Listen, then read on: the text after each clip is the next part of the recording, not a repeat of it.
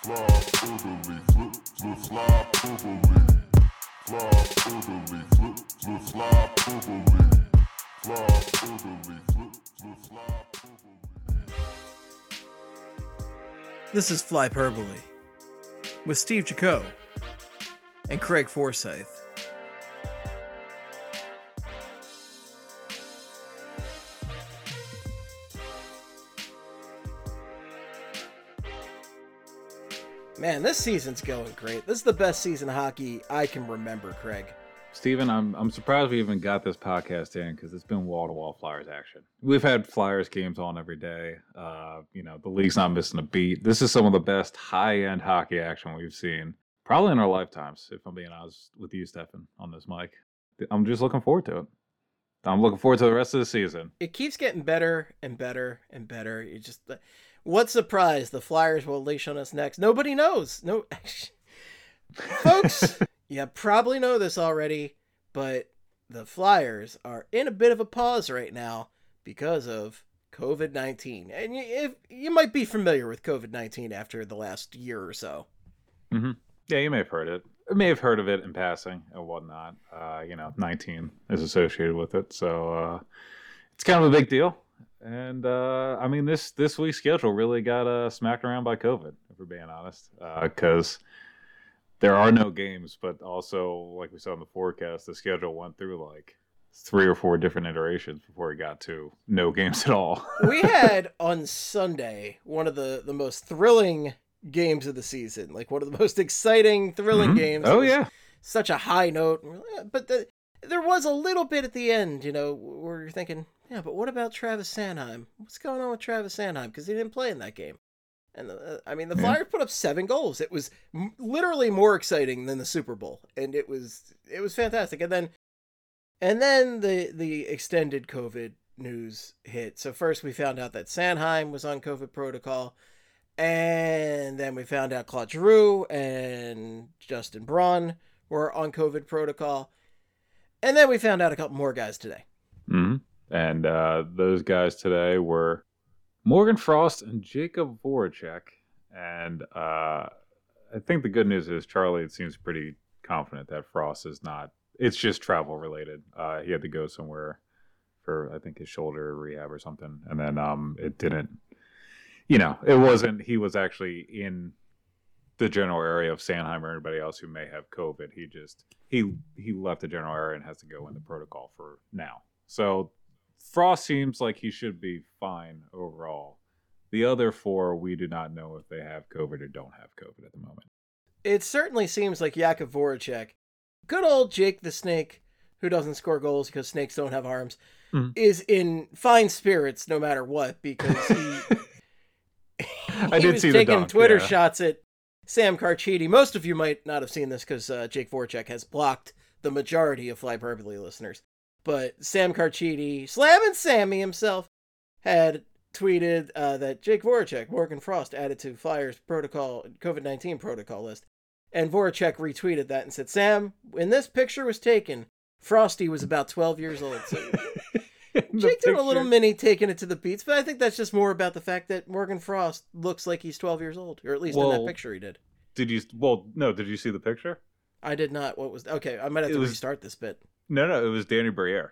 That's what the whole joke is. Is it was oh, Danny Briere, my God. and then like when you clicked on the link in the photo, it says, uh, you know, pictured above Jakub Voracek, and uh, or like the headline was Jakub Voracek and Morgan Frost in parentheses not pictured above because it was Danny Briere, and it was like are out temporarily for the Flyers. So like whoever did the oh photo God. knew it wasn't Morgan Frost and was like, ah, I guess I'm just gonna let Sam and Sammy put this out there. oh my then, God! I can't so, believe I. I think I didn't see it in time, which yeah. is why I I completely missed the joke here.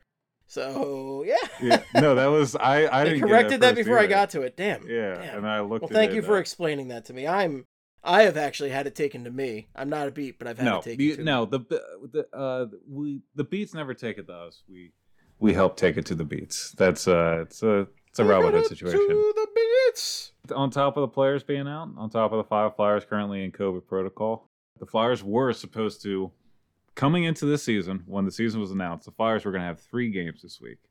They're going to play on Tuesday against the Caps and then have a back to back against the Devils on Thursday and Saturday.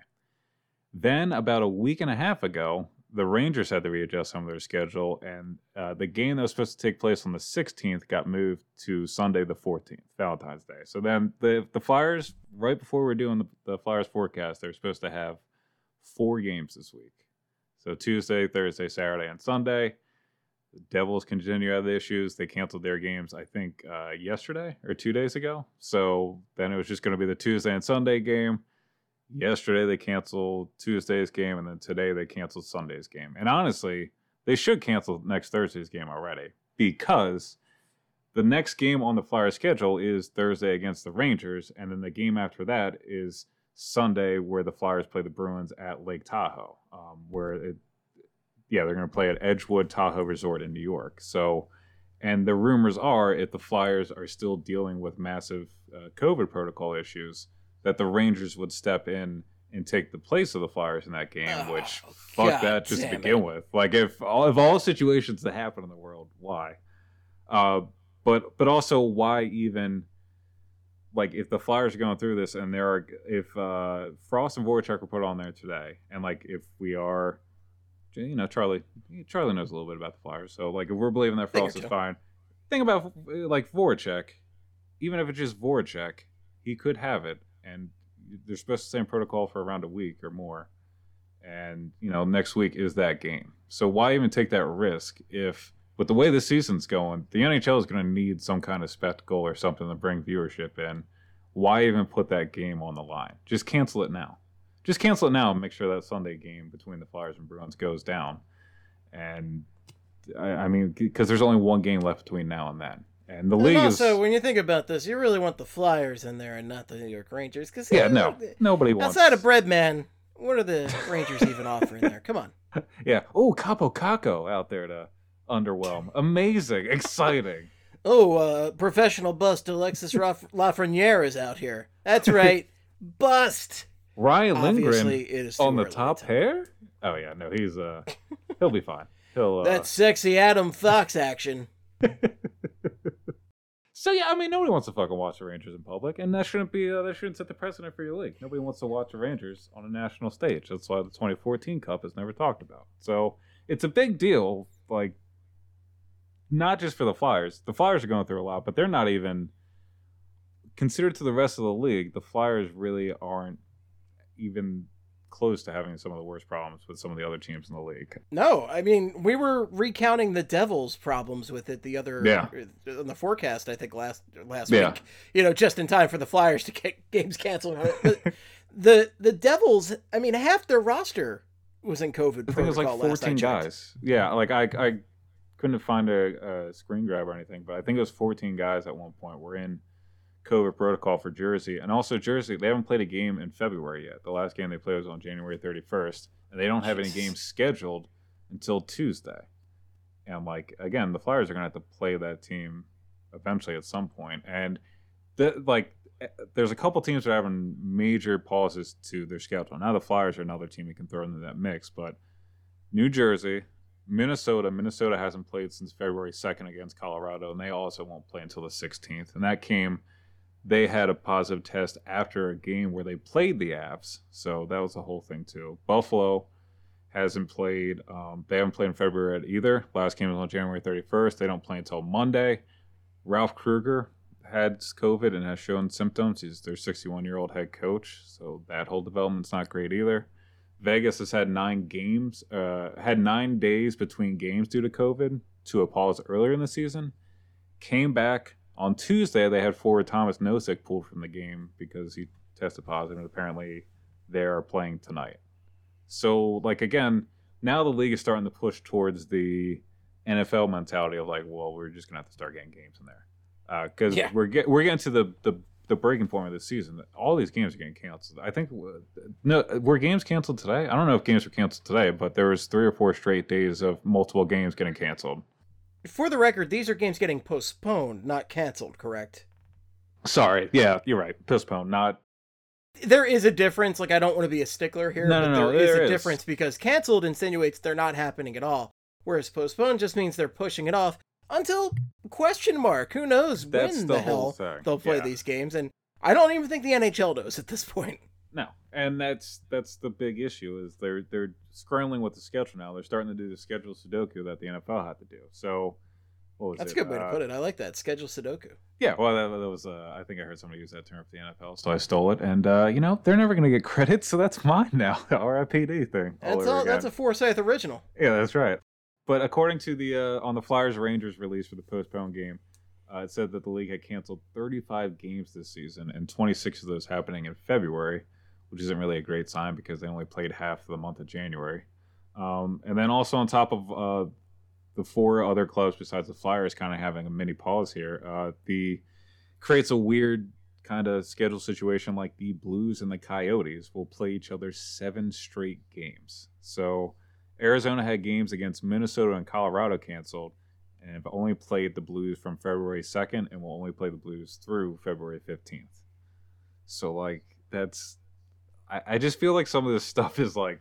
The stuff like Ralph Krueger and like the stuff with Marco Rossi, who I don't even have. I I don't even know all the details with that, but it's a, it, it was the Wild's first round pick this year who has like serious COVID complications apparently, and it's a whole deal too. And like now, you know, Drew might have it, and the whole issue we had with the bubble last year was players doing things like getting separated from their kids who are turning one while they're in the bubble. So like, there's just stuff like I don't know. Again, it's people. They're real people. They're real people that are getting really sick, and you know we don't know how sick they're going to get from it. We don't know what the long term repercussions are going to be of them getting sick. There's a lot of unknowns here. But yeah, you're right. Eh, The human side is something we often forget about because while we're sitting here going, well, I want to watch hockey games, these are people putting themselves at risk and their health at risk. And I know a lot of assholes out there, and I'm going to call these people assholes because that's what they are, will callously just say, well, these are elite athletes, so they're not going to get that sick. They're fine. You don't know that. You don't know what their health concerns are outside of eh, the base. They are athletes at, at professional level. Eh, eh, eh, there are so many unknowns, and I really, I mean, from what I've heard about COVID, and we've heard plenty to this point, we're going to be seeing repercussions of people getting sick with COVID for years to come. Yeah. So we don't know just how bad it's going to hit these guys. So uh, you feel for people who get it, and you want to see them make a full recovery and not ha- and have minimal complications from it, if any. And you don't want these guys to be separated from their families. It's it sucks. I mean, we're all we we've been living it for a year. It's it's awful. Oh yeah, no, it is awful, and I think, you know, I like, I think it's just very easy for people, and I mean, even now, I have on the Sixers game right now in the background. Like, it's very easy to not really humanize what the hell is going on there. Like, actually look at them as like, uh, they're just playing basketball during a pandemic. Like, it's still a crazy thing just in general for people to do, and like we've said before too, like uh, we like hockey a little. We invest a little bit of time into the sport of hockey. Uh, I, I don't need to see people getting COVID and like having altered breathing patterns for the rest of their life because they had to play in a 56 game schedule in the early 2020s. Like I'm fine. I'm good with that. There's a lot of stuff going on. We'll figure it out. I don't. I don't know. We don't need to put, you know, people's. Uh, uh, it's not. It's not worth it. It's not worth it. it's it's just really not. Like they can just do. I, I think so. The the question I put here at the end, Steve, and I'll I'll I'm gonna run through some of the other protocols or some of the things the league is trying to do that Elliotte Friedman shared today, in an effort to kind of combat uh, the COVID numbers. Um, so Friedman said uh, this was uh, something they sent out for extra enhanced COVID measures. Uh, some of them are asking players to remain at home as much as possible, except for practice and games. Second one is recommending household members limit discretionary activities outside the home. So just again, those two bullet points alone is like shouldn't that just be a sign of like hey maybe we should just take a break real quick because those two they're asking just like the players families to just not go outside now and just just not be like that's there's just way too many extremes i feel like I'm gonna be, uh, but here I'm gonna be devil's advocate here and say, shouldn't people have been doing a lot of this already? Though Uh, they should I haven't really been outside uh Now, too much. you know, I've been outside a little bit, and I try to limit my exposure to other people. That kind of just is something that people should have been doing. Right now, I mean, like they should have been, uh, but if they if it gets to a point, even they have to tell people to do that, isn't that kind of a problem? In the like, if they're not going to be following the protocols anyway, then what's the point of sending this out too? Like, I feel like this just highlights the problem either way, because apparently they're doing it, or they're finding out that people are getting positive tests or around people because they are not really following the guideline. I don't know. Like, this is just stuff that if it didn't happen now, I don't think it's gonna. They're gonna start doing it now on. Like it should. This feels like minor stuff that isn't gonna actually do anything. If you ask me. Like, oh sure, sure. I don't think that's it's gonna fix the problem, yeah. but it, it is. I think if if anything, it just infuriates me more because it is stuff that they probably should have been doing anyway, and I it just. Yeah. Right. I don't know. It feels like the only people who are taking this seriously are the occasional government representative, uh, go- local governors in some states who are shutting things down and causing. So, there's so many issues with this, and your average person, you know. But there's so many. I mean, Uh, athletes don't seem to take it seriously for the most part. So, some of them certainly do, and lots of credit to those guys that do that. But there are so many that do not seem to be taking it seriously. And I am looking at the Super Bowl MVP himself, that just piece of oh, I hate that guy. I was. I was. Thinking I've never of- seen Tom Brady wearing a mask. I he he Oh, might yeah. have worn it here and there, but I've never seen him wear it. And I mean, I don't know. Like it's just it's distressing to me. The whole thing is distressing. It doesn't feel like the protocols being followed uh, at any level. There, it's Yeah. No, I agree. I. I. Yeah, I agree. I mean, it's. Yeah, it's just a struggle of whatever the hell we've been kind of going through for the last year now. Of uh, it's kind of got to be like a whole joint effort, and uh, some people haven't really gotten onto that page yet. But I mean, it's. Uh, well, let me go through the rest of the uh, the things that Friedman put out there today that the league's going to try and do. So those two things, uh, N95 masks. They've already had, uh, I guess, mandated or requested that the players wear a mask at all times, but now they're making it that it's N95 masks instead of just regular masks. Uh, rapid testing on game days, mandating all meetings be held virtually, uh, glass removed from the penalty box, uh, and then reconfiguring the dressing room to protect anyone who hasn't had the virus. Um, so, like again, these are all minor things that I don't know. Like it, it just doesn't. It it, feels like they're still going to have massive COVID numbers, and this isn't really. It feels like we all know what needs to happen, and they just don't want to do it. Is how it feels. I don't know what to say. I I really don't, and I I can't believe I'm at a loss for words. But it doesn't feel like they're going to get it under control. This is stuff they. I mean, what's frustrating to me is that I don't find this stuff like absurd. These things they're recommending. I think Oh, this no, is stuff yeah. they should have been doing already, and that's I think where the root of my frustration really lies. Is I just eh, there, there's basic stuff they should be doing, and it's tough. It is it is incredibly tough to contain a virus that is spread through droplets in the air when you play a sport where guys are, you know, smashing into each other at high velocities and getting into scrums at the corner and No, have to sit exactly. on a bench packed right next to each other. It's it's it's very difficult and has to be played indoors. I mean, Lake Tahoe is great. I wish they could play every game at Lake Tahoe. Uh, that would really help limit the exposure. And I mean, we still saw baseball and football went through their share, but I think it's it's certainly not helped by the fact that hockey has to be played indoors in close quarters where guys are right up on each other. Yeah, no, I I agree with you, and I think that's how I feel about these rules. Is you're right. This should be stuff in like this is stuff I feel like I've been hearing about, but it feels like they're just rewording it or kind of like phrasing it so they're more.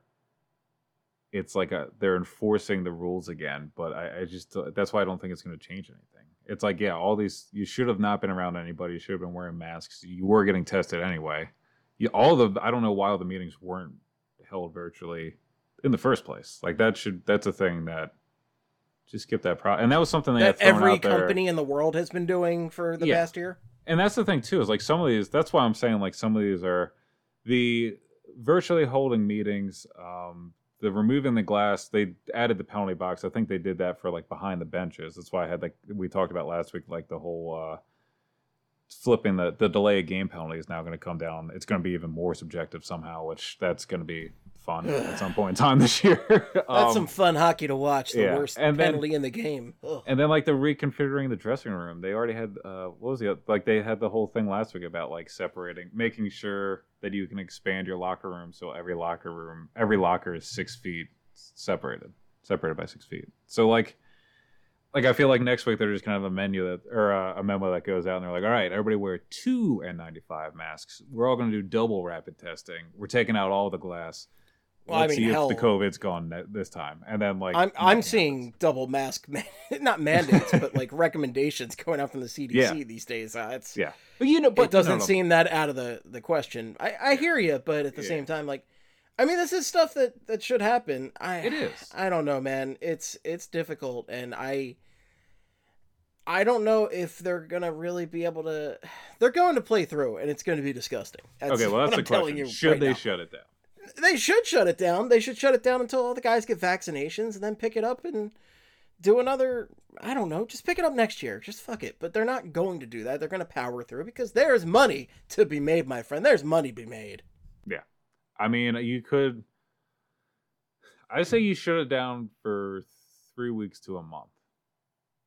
You level out all the games. You you give up on the fifty-six game idea, and you figure out what is another reasonable number all the players can, like all the teams can get to, if you take out those three to week, three weeks to a month, and then just go from there. Because I think the goal of this season is despite whatever the fuck the world is at this point in time, at least have a normalcy in this the NHL season timeline. So I think what they're trying to do is just make sure that 2021-22 gets started in October of 2021 no matter what. So I think this season is going to get done. It might be the dumbest season in NHL history. I, I think that's just might what it comes. Like we- came into this with a 56 game schedule starting in January, ending in July, and it's just gotten weirder. Do you know what I mean? Like it's not like Right, we haven't. right. It hasn't gotten closer to normalcy. And also, this is a thing too where they might have to just punt on the idea of having a normal NHL timeline by next season because you know drastic times call for drastic measures. The the league has never had to.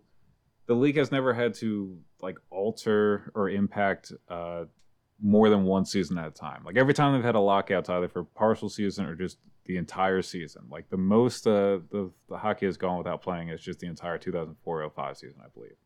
So for them to try and you know have two shortened seasons back to back, all over the map on the calendar, I guess that's like you know they want to kind of even that out and everything but we've never seen anything like this. So there is nothing that they should be basing this off of. You just kind of all play it by ear if you actually want to get through it but that's not what's happening. Because it is it all comes down to you got to make a certain amount of money. It's all about making money. Uh, so they're just to keep I- feel like they are just to power through this and we're not to get any kind of pause. Uh, i mean like a logical one would be at least two weeks because again the way it's going right now like I think you need to stop everything so you have a chance of at least getting the season close, like done close to what you're aiming for. I feel like if they keeps going like this, they're gonna have to push it back to August, like the Stanley Cup to August. Which is just at that point, just uh, just scrap it.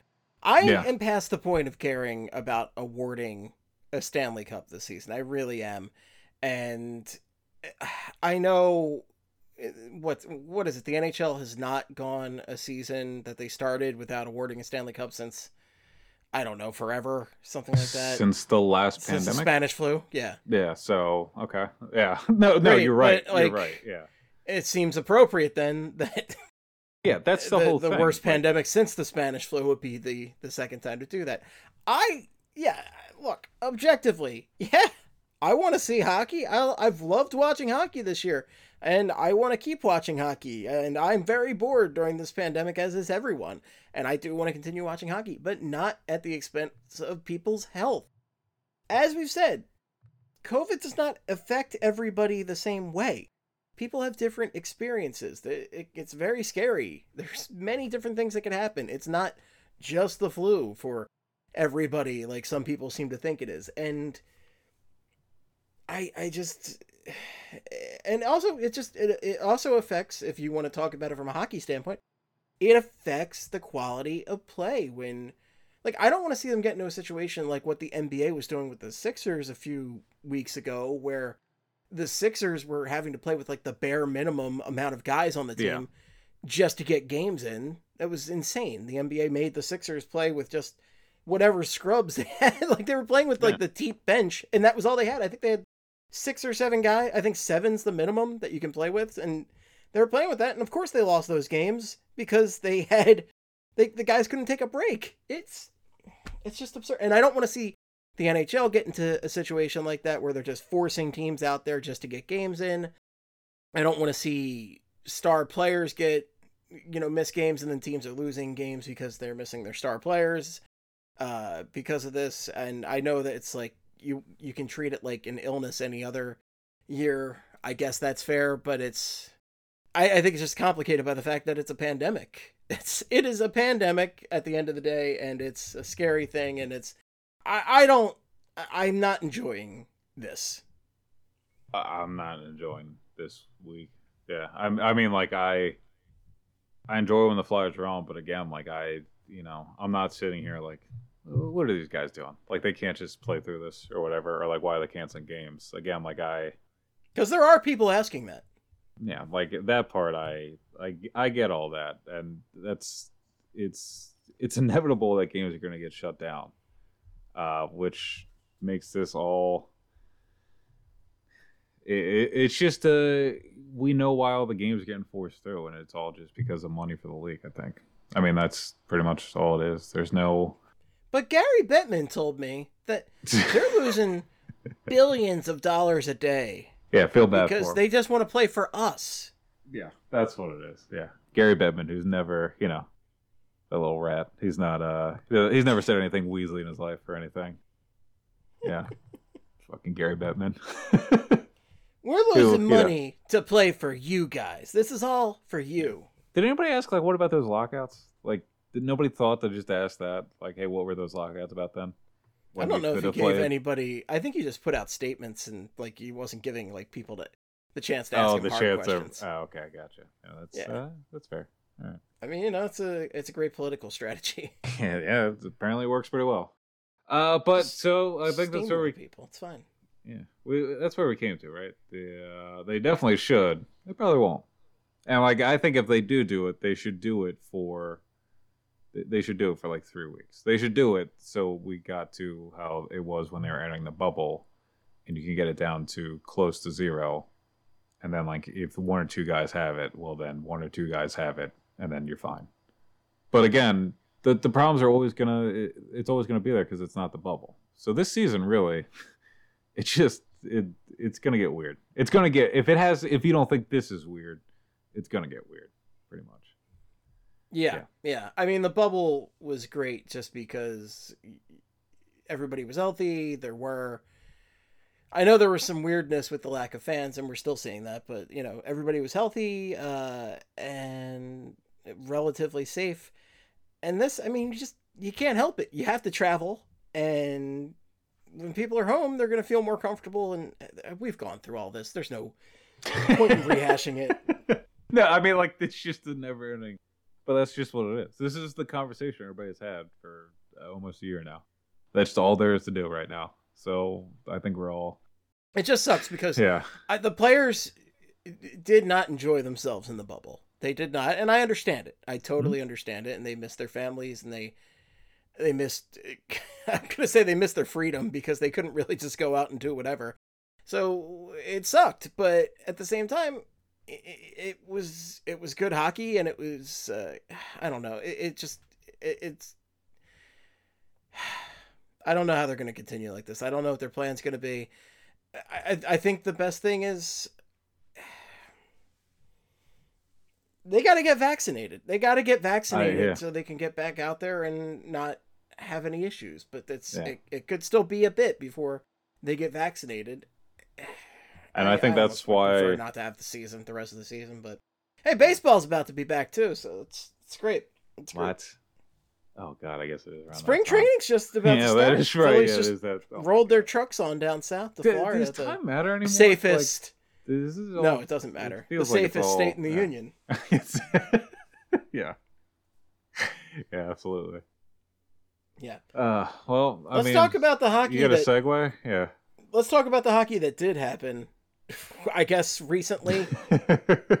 oh yeah, I mean we already talked. uh, The Flyers beat the Caps uh, seven to four on Sunday. Uh, I did find some more stats if I didn't already say them on the forecast. Uh, the main one was just uh, Flyers scored six five and five goals uh, for the first time in a game since they had seven in a seven to four win over the Rangers on February eighteenth, twenty eighteen, which was a game where Dale Weise fought Cody McLeod.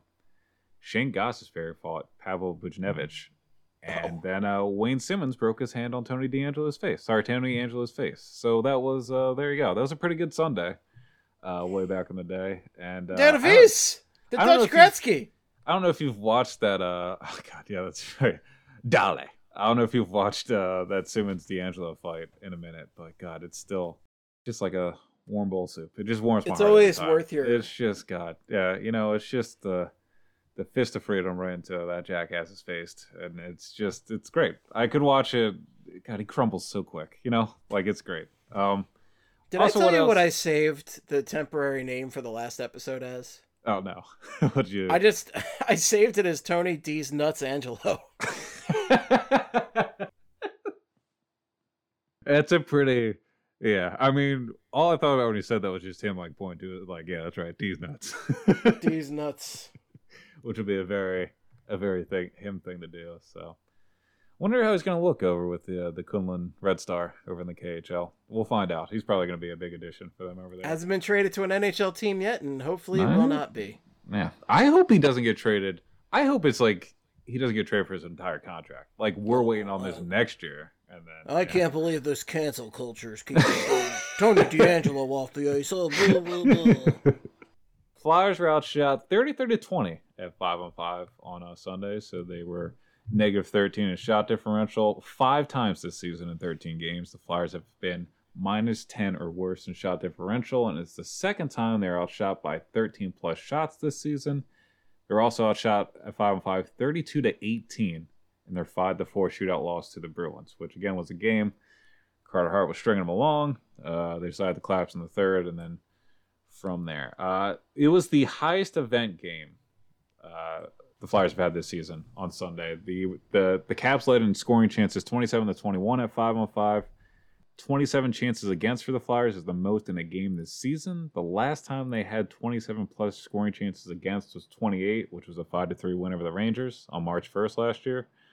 Uh, and 21, 21 scoring chances for is tied for their season high. Um, so they were also outchanced 23 to 21 in their 3 to 1 win over the Devils on uh, January 28th. And then they led the, the Bruins in chances uh, 23 to 21 in their 4 to 3 OT uh, overtime loss on uh, February 3rd, which was the uh, Pastrnak game. And again, sorry, I know my stuff. Uh, the power play went 0 for 4 on that day, and Ovechkin uh, helped the Caps to 1 for 1 on the power play. Talked about the Caps' efficiency on the power play. That doesn't really matter, even though I mentioned on the forecast now, because who the hell knows when they're playing the Caps next. Uh, Hart, 33 of 37 on the day, 892 save percentage. Fourth time in nine games this season, he's posted a sub at 900 save percentage. Not ideal. Again, not all the help in front of him, uh, but not the greatest numbers. And uh, he is supposed to be the guy that erases all the problems. Again, not all on Hart, but uh, maybe a little bit better save percentage there. It's, I think we were all hoping for, I think, a, a little bit more of a brick wall season from Carter Hart so far, Hmm. and we haven't quite gotten that. I don't want to call him disappointing, but Oh, baby. Th- no, no, no, I'm not going to. Yeah. I- but like, I don't know. It's uh, you just want to kind of border around it. You You can't really call him disappointing because the defense has not been very good in Yeah. front of him for the most part. I I was hoping for a little bit a little bit more of a, a Vezina like performance so far, but I mean we love Carter Hart, and I'm not gonna listen. He's a special. He's our special baby boy. I'm not gonna. I will you know, say, I will say, he's I- wonderful.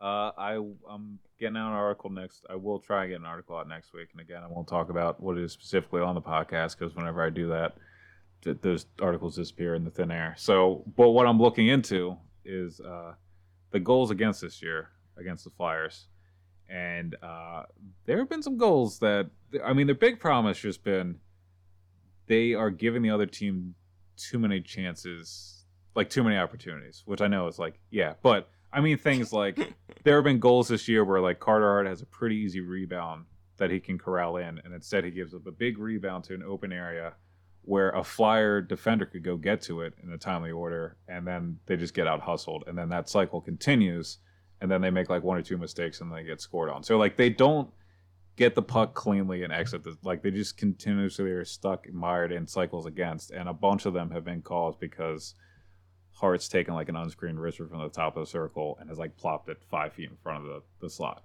So like there are times that's happened, but more times than not. Some not, rebound control sometimes. yeah, but more times than not, there's been a lot of cross-ice backdoor plays where the guy's wide open on the other side of the ice. So like that's that's the one play you don't pin on the goalie because what what the fuck is he supposed to do? Right, right. A lot of blame on both. And that, that's a tough game, you know. It, just going back to Sunday's game in particular. I mean, that's just a tough game because you've got Alex friggin' Ovechkin, Ovechkin. over there. Yeah. Ovechkin scores a hat trick. I mean, it's Ovechkin. He's one of the best goal scorers. He might be the best goal scorer I've I've seen in my lifetime. Oh, I think he's the best one in my lifetime. Uh, not to Will actually though, too, Stephen. Uh, he had two goals on Sunday. So if you could, Oh, that that, that No, third no. was not his at the end of the day. Uh, oh, I don't think so, man. Uh, let me go check. Maybe. Uh, hopefully, I will actually do, and I'm wrong. I, I had two goals and two assists. Let's see here. You're probably right. Oh yeah, you two, looked up yeah, the he had two stats. I did look. I could have sworn he had a hat trick in the game, but maybe I. Oh no, no, he had uh he had four points. He had a four point game. He had two goals and two assists, and he had he had two goals and he had that one filthy assist. So in a way, I mean, that assist was was worth a couple goals. I Yeah, know mean, that, yeah. we discussed it a little bit on the the forecast, but But, I still it. feel so bad for poor Phil Myers for just getting undressed by like that by Alex Ovechkin. Just Yeah. Uh, just Coming back for that experience. You're just Yeah. sitting there going, "Why? Don't do that to don't do that. Leave Phil alone."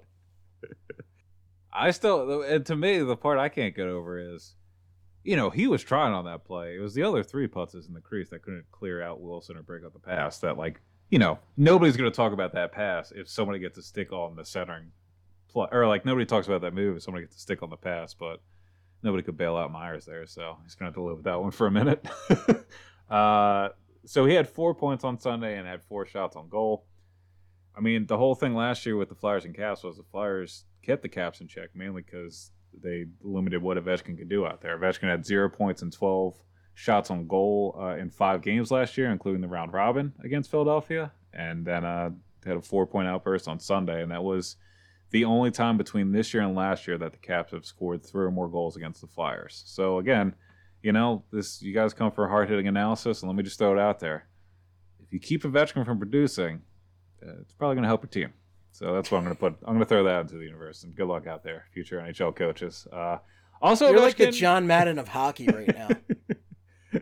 Take a look here, Brett Favre. Yeah, that's my uh, Brett Favre, by the way. So. when you put a when you put the puck in the back of a net, that's a goal. Boom. How you Hey, doing, got this- Look at this pass. You got a guy going through the. That's called the crease there, and then uh, he's putting the puck in there, and uh, it's called scoring a hockey goal. That's just it happens sometimes, you know, and they get rewarded for that. You know what's funny though about hockey broadcasts is sometimes they could use a little bit more of that for for newer fans coming in and trying to Yeah, yeah, understand yeah. the game. Because hockey broadcasts like they really just tread the middle where they won't get complicated enough to talk about strategy and some of the advanced stats most of the time, Mhm. but they won't talk about some of the basics for people. So it just ends up being inside hockey weird, you know, talk at Yeah. the end of the day where they'll use the t- hockey terms, not explain them. And it's great for people who've been watching for a while like us, even though we prefer a deeper dive, but it's not great for people who are just getting into it. Yeah, you literally just yeah. That's like the uh, It's towing the middle ground in the worst way.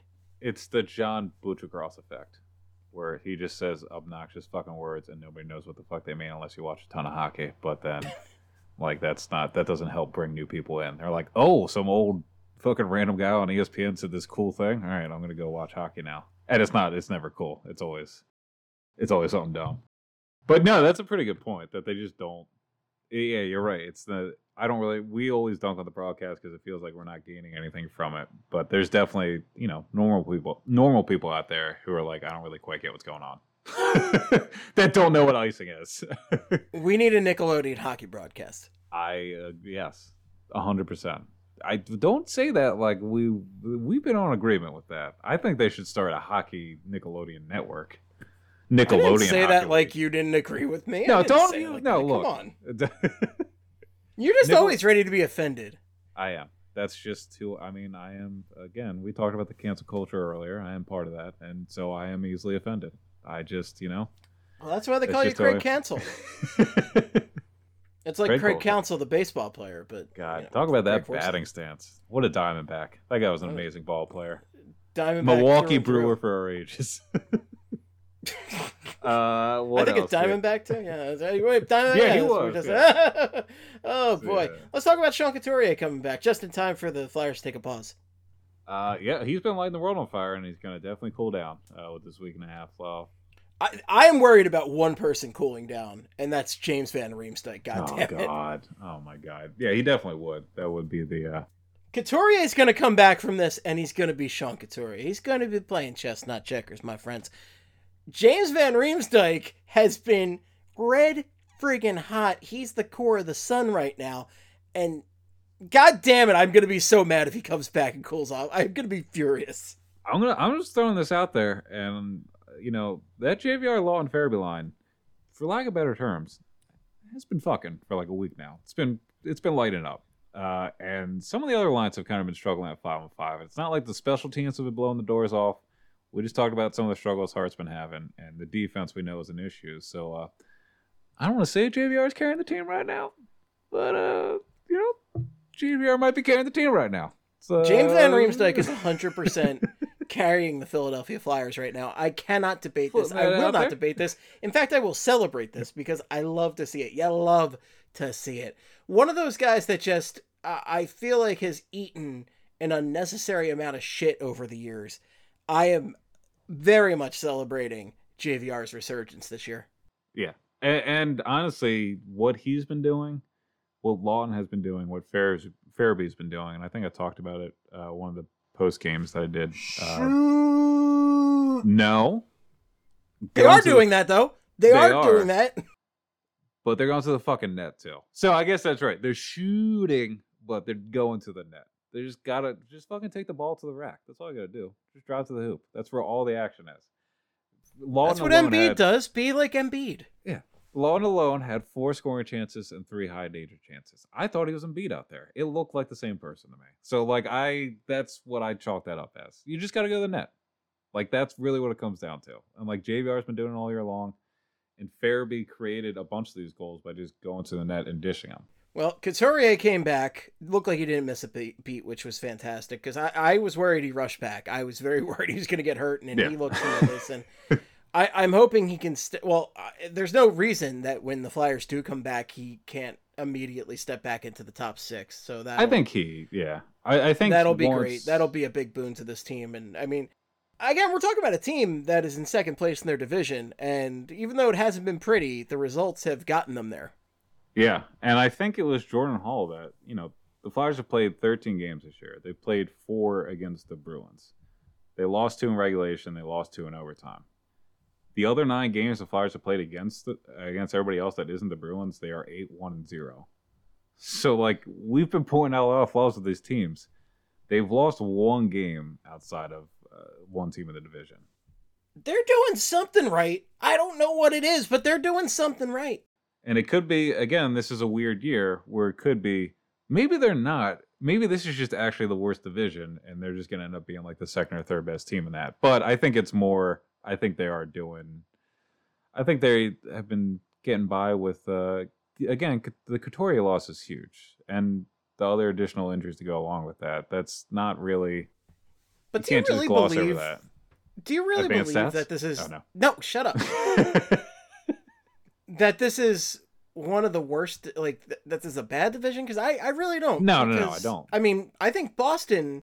I know people gave the Flyers a ton of shit for blowing those games to Boston, and look, they shouldn't have blown those games to Boston. But Boston's a really freaking good hockey team, and I think Washington's pretty good. I know Washington Yeah, doesn't have the depth they had a couple years ago, but Ovechkin, Backstrom, Wilson, those are all really good hockey players, right? And I hate to say Tom Wilson's a really good hockey player, but he is a really good hockey player. No, he is, and he's one of the main players producing for them right now. And I think that is the thing too, is for the argument that the division isn't bad because they've only played one game against the Caps, and they needed the most amount of five on five goals they've had since 2018, and it wasn't exactly the prettiest game yet again. So, like, And I think the division Penguins, is good. Yeah. despite their issues, I mean, they're still a hockey team with Sidney Crosby and Evgeny Malkin.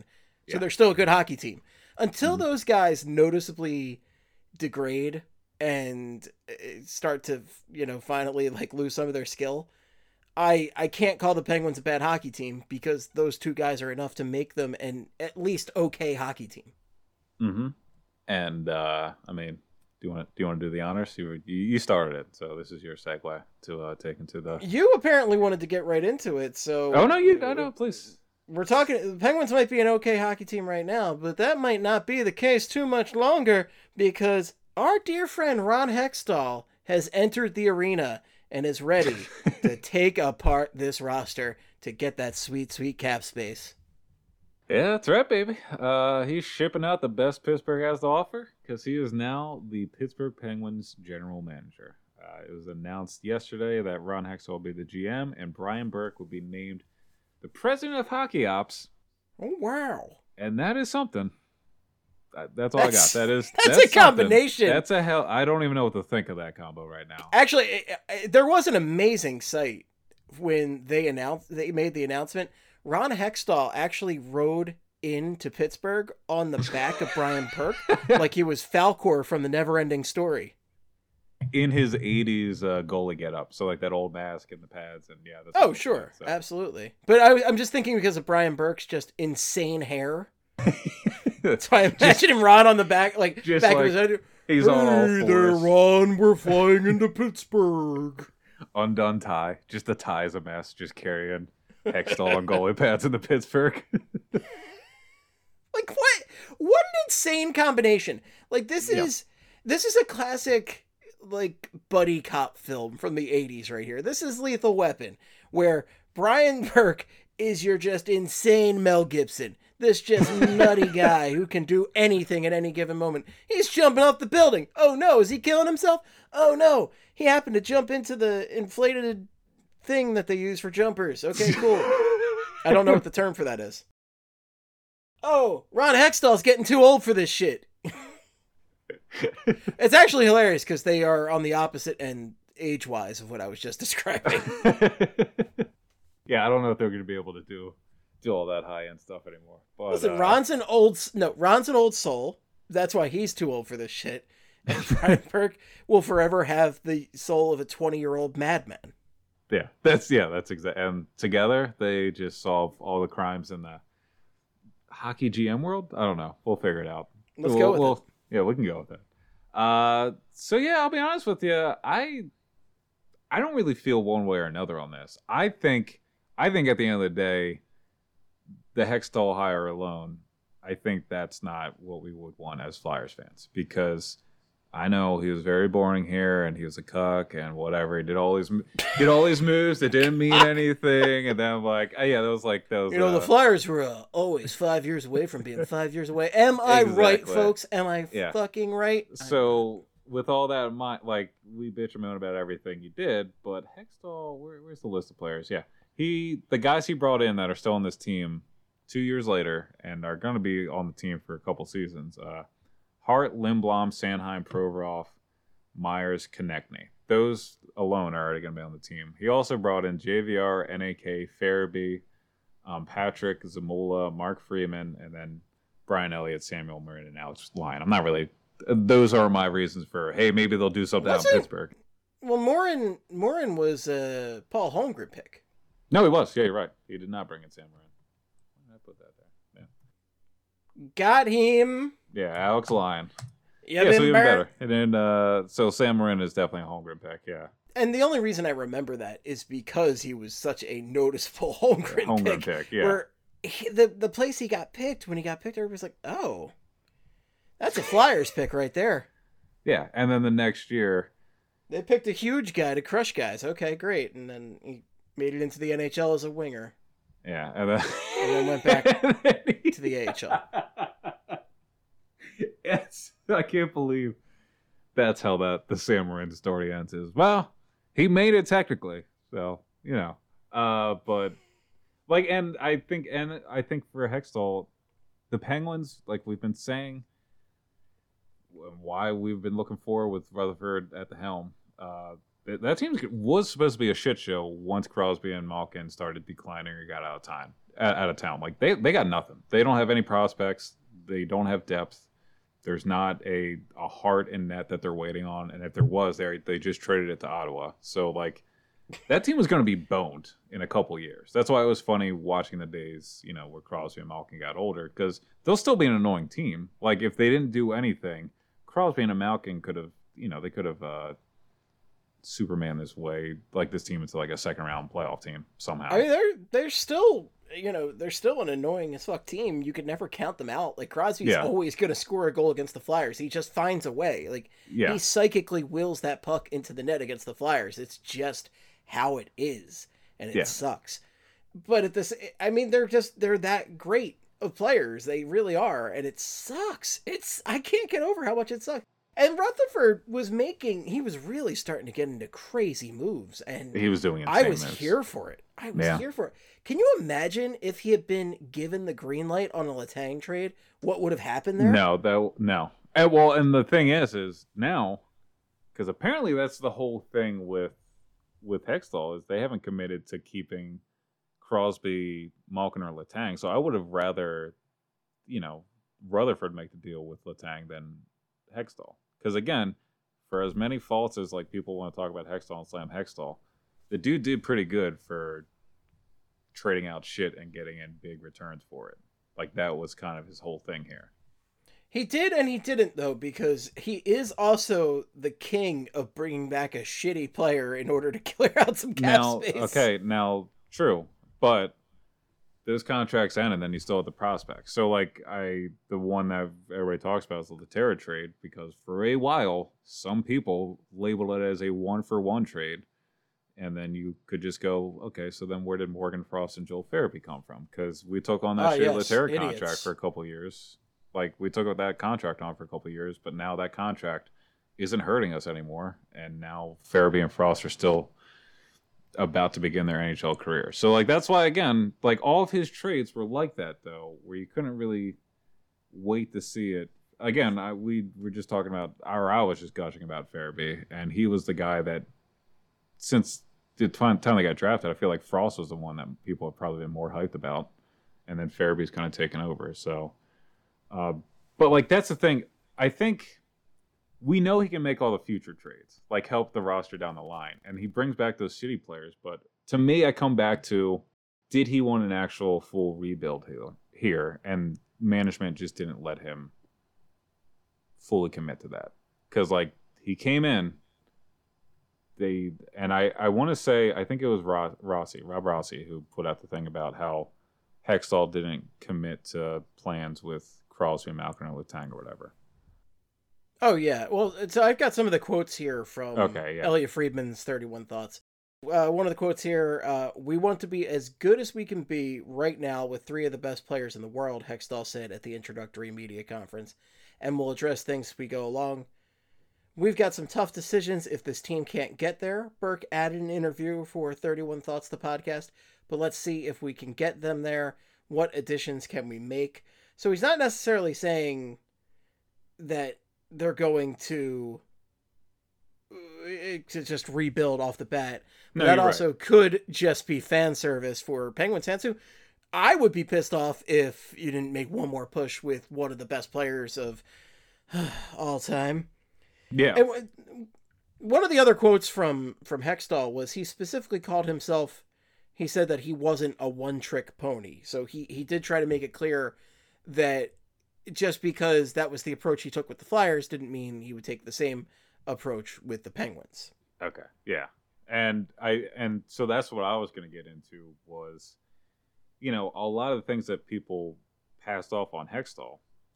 He made these comments about like the big 3 in Pittsburgh right there. I'm pretty I don't know if I don't remember. We'd have to look it up, but like pretty sure he probably would have said the same things about like Giroux and Voracek at his introductory conference for the Flyers or whatever, but he could have had that approach where like 2014-15 was that season where he wanted to see what they had and then 2015-16 they started dealing off pieces and i think a pretty good argument for that is the switch between Berube and Hakstol. and then that could have been a time where if he wanted to actually trade like trade giroux and Voracek and actually clear out everything and actually get to like a full rebuild and get the guys at the top of the draft like the matthews and the line a's and the Dahlins and the guys like that like that would have been how they did it, but instead they went with the rebuild on the fly, and I we're we're not really going to know how much of that was truly Hextall or truly the management saying we want to put people in the seats. But if Pittsburgh lets them do the full rebuild and they tear it down, and he was able to get all of these guys in the building here, and he's going to be able to trade away guys with the highest values like that, whatever kind of return they get, like down the line, the Penguins are going to be pretty annoying to play. However, why the hell would you trade Crosby ever? Like that's Right. the thing about this this hiring. They're insane if up he doesn't retire a Penguin. Like That is what uh, up Malkin, on. Yeah. Malkin and Letang. Okay, if they don't retire Penguins, it's not That's- ideal. If. I'm a Penguins fan, I want those guys to retire Penguins. Especially, I would think Malkin. I, I would think Letang, even though he's still a fairly effective defenseman for them. He's not necessarily uh, on the same I- tier as those other two guys. I don't. Yeah, I don't put them up. Like when we're talking about these Penguins for years from now, like Letang, I think Letang will be regarded as a key, crucial player for them. But when you talk about these Hawks, like when you talk about the Penguins, you talk about um, Crosby and Malkin. Sorry, I was thinking about the Blackhawks. I was going to say like when you think about the Hawks, you think about uh, Kane and Toews, and not really like Kruger or Hossa or somebody like somebody Brent who is like yeah, yeah, well Brent Seabrook, yeah. Crosby and Malkin are your bread and butter. They are Yeah. the key essential ingredients there. And I I mean Malkin's been the guy who's had some rumors about him for years. Crosby's the must have. Crosby is the guy if he doesn't retire a Penguin, if he plays a year in a Vancouver Canucks jersey a la Mark Messier, that's a really strange thing, and that's Yeah. going to be remembered as kind of a travesty amongst Penguins fans, which is why I so desperately want to see that happen. Make it happen, Ron. I wouldn't hold my breath over that though. Malkin though, Me, yeah. I think he could go. I think he could go in the next couple of years, and I I wouldn't be surprised, and I don't think anybody really would be. Yeah, so that's the thing is if he like you you just don't want to trade Crosby. If they trade Malkin and Letang and they somehow that's why this conf- hiring is still confusing to me because it feels like they're in between these two spots for Hextall. So maybe he isn't a one trick pony and like some of the stuff he was doing at the NHL level again can be explained to an extent where if you want to tank full out and you're the people in charge of your job are saying we don't want you to do that, well then you make the current roster you have pretty shitty and you don't make it blatantly obvious you're trying to lose. I don't know. Like there were so many times you could bring back Dale Weise and not address the penalty kill and the goaltending and all that stuff. Like I think that was him trying to game the system. However, if it wasn't and he's that fucking bad at the NHL level, then none of this conversation matters honestly. Because you can take all the prospects and develop them all you want, but if you're going to clog up the NAKs and the Kasha, or not Kashas, but like the NAKs, the Lindbloms, the guys like that of the world with Dale Weise and uh, Van then it doesn't matter like how good you are at drafting and acquiring draft picks. But I don't think that's what the case was here, and I think the one trick pony thing kind of, you know, is speaking to that. So I don't like the idea of his ability to collect assets and turn them into future talent on the ice, along with the best player in the game. Now, what we as Flyers fans really have to hope for is this addition of Brian Burke is just a colossal mistake on their part. because Yes. that really just that that ju- it seems like an insane pairing. It does not. The Hextall edition made a lot of sense to people. I, I think he was the best available GM out there. I think by a lot.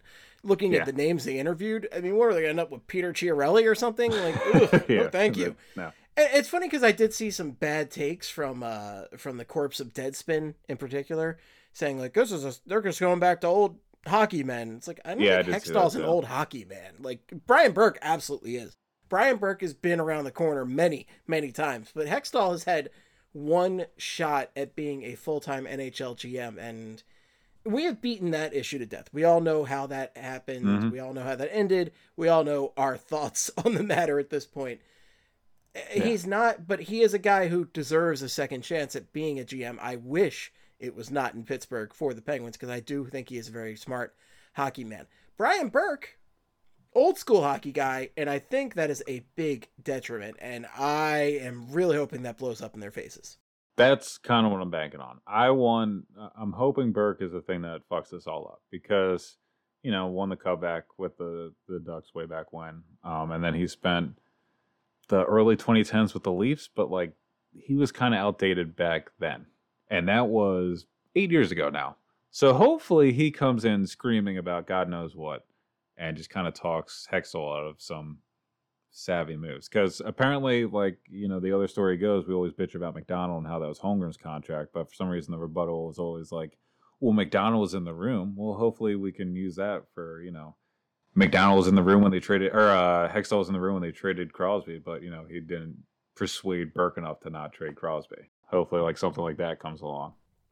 Well, one of the interesting things I was reading in the 31 Thoughts article from Friedman was that a, a lot of the structure to be used in modern hockey is you have your hockey person and your manager. So I wonder who the the hockey person is here and who the manager is here. Yeah, because that doesn't really. I mean, Because I, I would frankly, if I was a Penguins fan, I would want Hextall to be the hockey person and Burke to be the manager because I think a lot of the complaints that still get Hextall still gets mocked for here were his the things he implemented as a hockey manager. And I'm not going to say if they're fair or not. Actually, yeah, I will say I think a lot of the complaints are are unfair, specifically the one about junk food. I think he was just trying to try Well- something new. It, it, Chip Kelly gets mocked for the sports science stuff too, but they're trying something new. They're trying to get these guys into, I guess, more super athletes or something like that. But they're they're trying to do something that's different. I've never understood why. I, I don't understand why the whole diet as an athlete thing is like mocked. I, I never really quite got that with Chip Kelly or with Hextall. I, I think that, and I think both things are like all this stuff with Hextall, and we're not getting into the who made that report and all that shit with the the stuff that came out about Hextall, but like now that we're out of that situation, like you know everybody hates Hextall, like how did it go down and everything, and like oh he had to go because he was pretty much a dictator around these halls, like.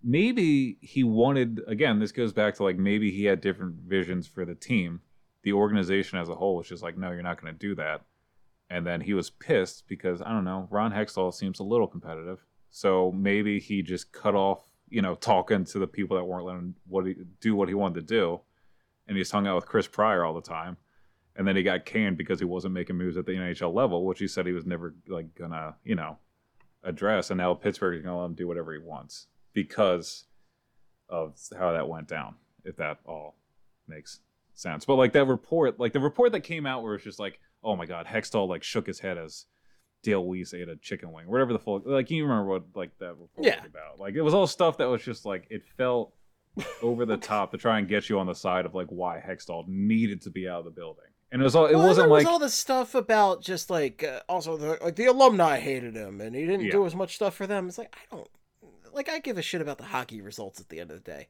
And yeah, the, yeah. the hockey results are why he was fired. I don't think he was fired for all the other stuff, but Yeah.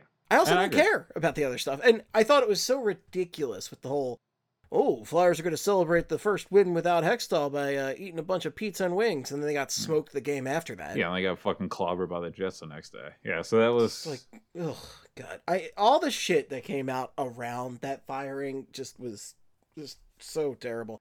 I again, I I wish Ron nothing but the best, but I don't want the Penguins to succeed, especially as long as they're rivals of the Philadelphia Hockey Flyers. honestly uh, like again i the the crosby angle of this makes it really weird to me because if it was if he had got another team like that had like the landscape of the Flyers, where Giroux and Voracek are big name players, but if the idea of trading them is not outlandish, trading a generational player who was obviously the best player in the league, uh, that would be a different discussion. Uh, and so, like, I if he was to do what he did here, and he actually got full reign to tear it all down, and then like, and then build it back up the way he would want to do it, and they actually give him time to, like, the Penguins could be a tear six to seven years. Again, real daunting a couple years from now, but he's they said they did that in LA and they did that, won a couple cups. He said he wanted to do that in Philly, was taking a sweet ass time. So if he ends up doing it out in Pittsburgh, it could be. I, it will be interesting to see how he goes into win now mode too, because we never really got that here. So he could again just be a complete fuck up in the win now mode, but we're giving I'm giving him too much credit for wanting to commit to the tank or like tanking and getting the assets and everything. But they're gonna I get I don't know what the hell was going on there, and I don't think we'll ever know. yeah no we won't that's the, that's the whole thing so that's why all this is it's really kind of a mixed bag right now because if we're going to learn how much own, like ownership didn't want him touching the roster and everything because if he goes to pittsburgh and he trades him within the first half season maybe you know maybe the problem is ownership kind of wants this team run a certain way which i mean i would like to change the habits of a franchise that hasn't won in almost a half century but that's just me, you know. That's, I don't know. I, I, and this fan base is not a patient one. They were not down for that, and I really was interested to see where it went because it was trying something different. Because we had had two consecutive crazy GMs. I mean, Holmgren started out with sensible moves, but he got crazier and crazier as that tenure went on. Towards the end of it, you're just like, yeah. "What are you doing?" And it, it happens a lot with GMs as they Mhm. they continue to grasp and try and get back to that ultimate goal. I, I was I was gonna make the point about uh you know Holmgren was kind of losing his mind towards the end of his tenure with uh not the same thing because he didn't win uh, a cup, but he did get the twenty like he did get them there in 2010, so he's probably chasing that again. But um like Hextall's going into what I think is the same exact situation in Pittsburgh, except with better on the ice talent right now. Oh, sure, sure. I mean, I love Claude Giroux and Jake Voracek, but that's very different than Crosby and Malkin. Yeah, and we've seen like uh, the uh, the uh, the depth pieces that the Flyers have added through the prospect pool since Hextall was hired.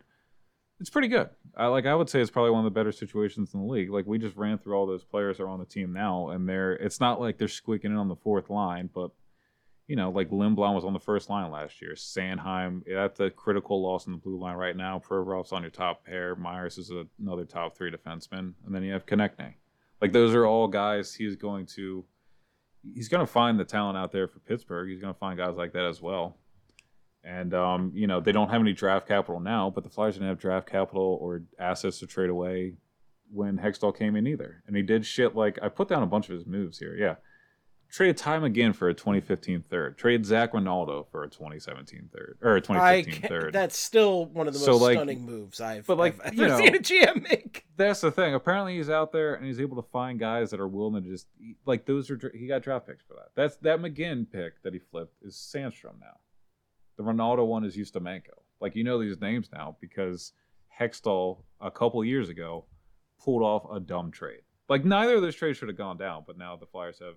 So he's just going to go out there and put all those pieces back into place for Pittsburgh. It's just the big question is whether or not they're going to do it in time for Crosby because if I'm Pittsburgh, it's uh, Crosby leads this discussion.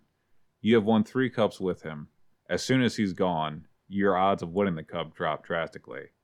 It would be every year is win now mode until Crosby retires for me. So again, the Hextall hiring flies in the face of that.